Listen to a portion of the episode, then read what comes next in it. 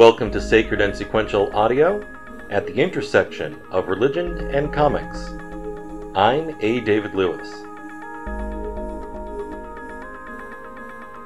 I had the opportunity to speak by phone with Eisner Award winning writer Mike Baron about his role in the upcoming Based Stickman comic.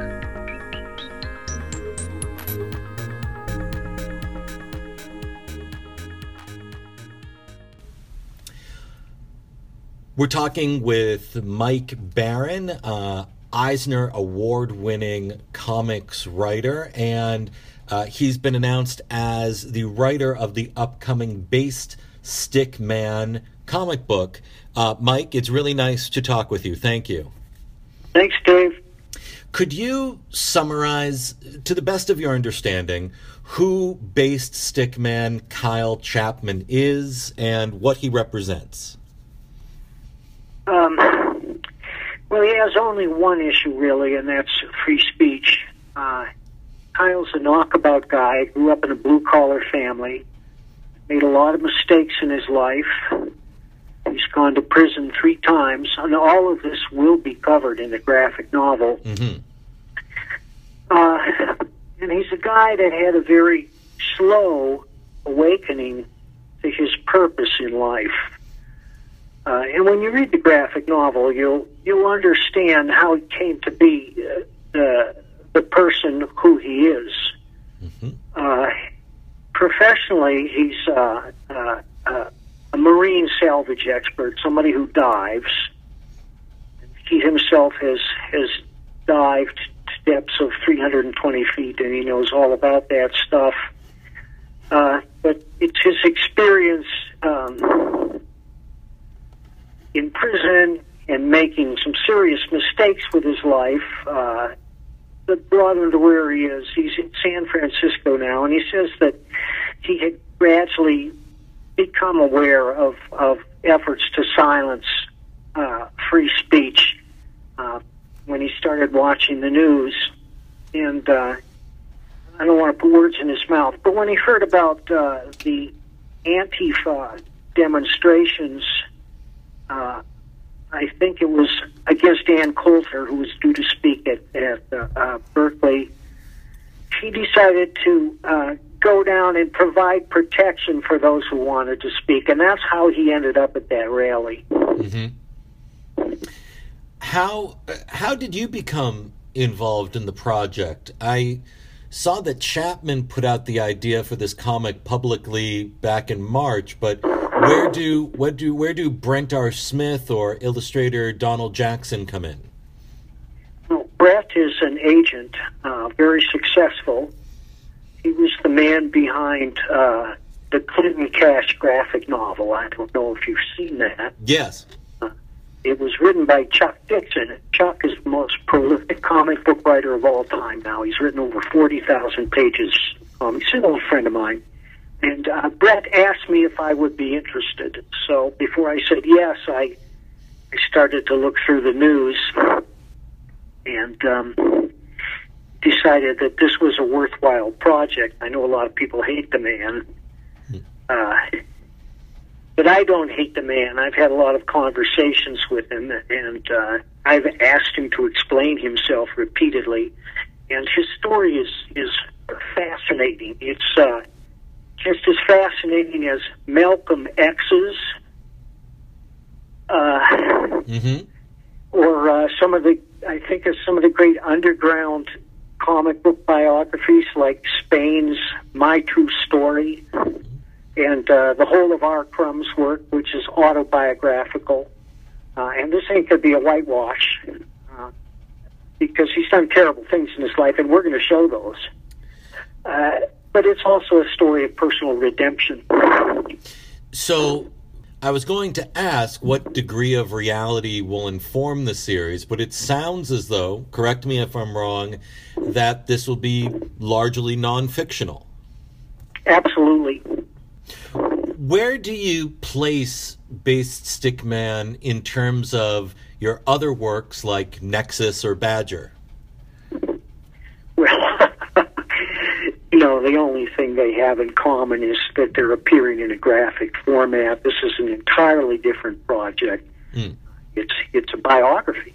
It's a biography. I was going to ask is it, in your opinion, the biography of a hero, or is it just the biography of a man? Well, Kyle and I have uh, uh, share a belief in the absolute supremacy of the First Amendment and the right of people to speak freely. Mm-hmm.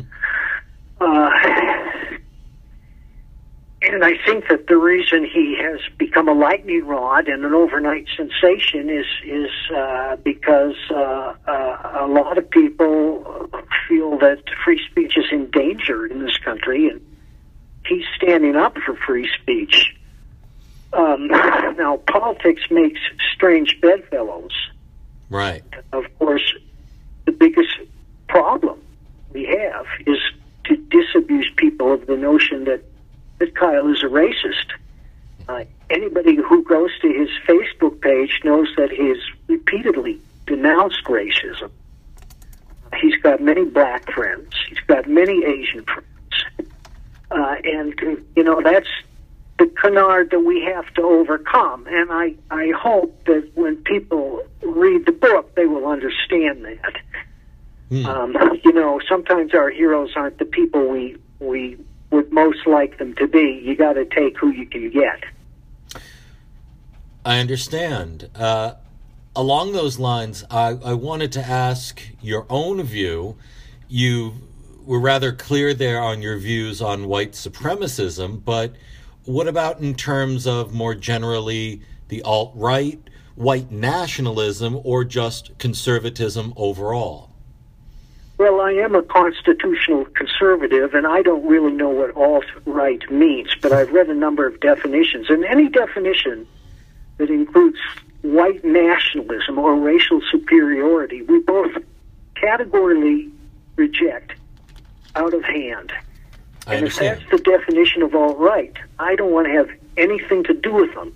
We have to look at a little legerdemain here, because a lot of things that used to be called just common sense like belief in the Constitution, balancing the budget, and respect for law, are now being labeled extreme right wing, and that's Mhm. just wrong.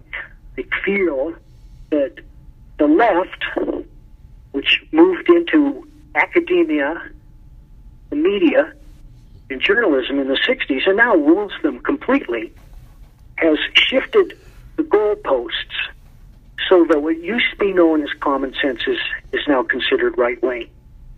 And again, our issue is strictly the First Amendment and free speech, that anybody in this country should be free to say what they like without fear of repercussions. Now, there are extreme cases that the law has ruled don't apply, such as yelling fire in a crowded theater. Right. But the First Amendment doesn't exist to protect speech that we like. It exists to protect speech that we don't like. Conversely, what are your views concerning uh, Antifa or media, media discussion of Antifa? Well, uh, I believe that Antifa is exactly the opposite of what their name stands for. Hmm. I believe they are a fascist organization. They mask their identity. They carry bottles of urine down to the demonstration with the intention of doing harm. They attack people from behind. Uh, and they they are a mob, a, a mob mentality, and you must always fear the mob mentality. And I feel that a lot of young people they need something to believe in, and and they, they you know they they're not yet wise. They haven't lived long enough to to to get wise, and and so they join a group which which uh, um, reinforces their uh, their feelings.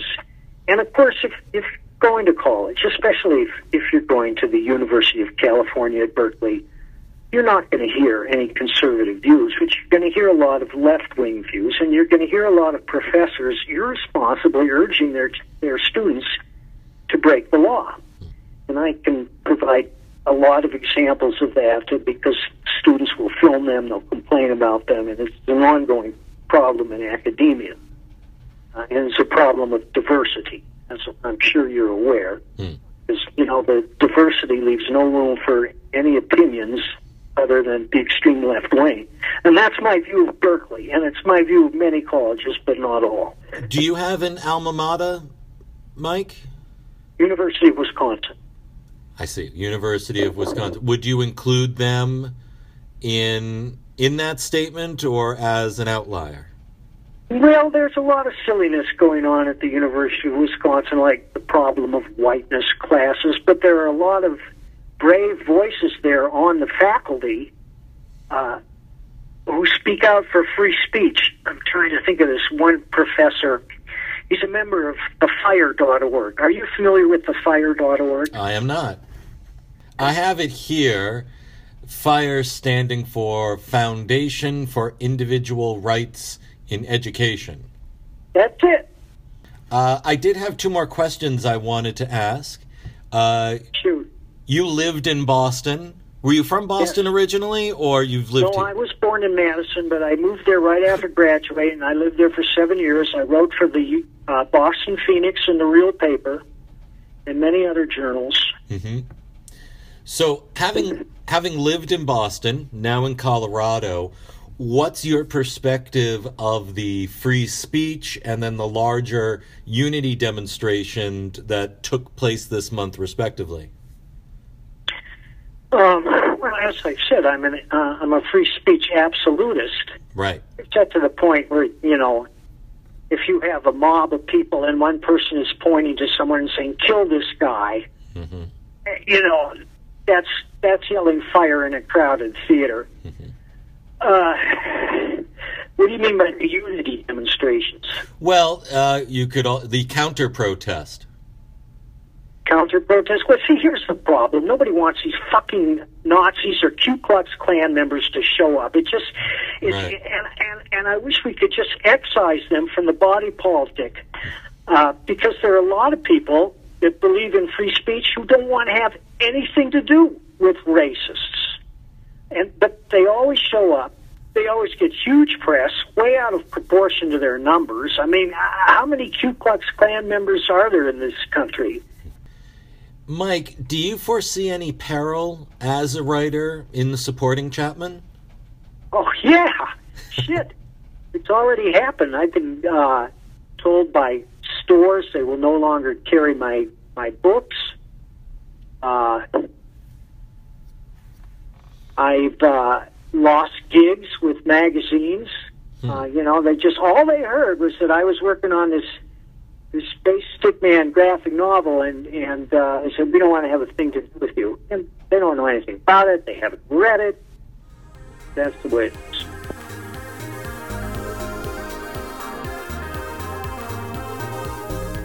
If you would like to read more content from Sacred and Sequential, please visit our website at www.sacredandsequential.org. We can also be found on Twitter at Religion Comics. Today's music was provided by Simon Mathewson from the album Circuit. My name is A. David Lewis. Stay connected.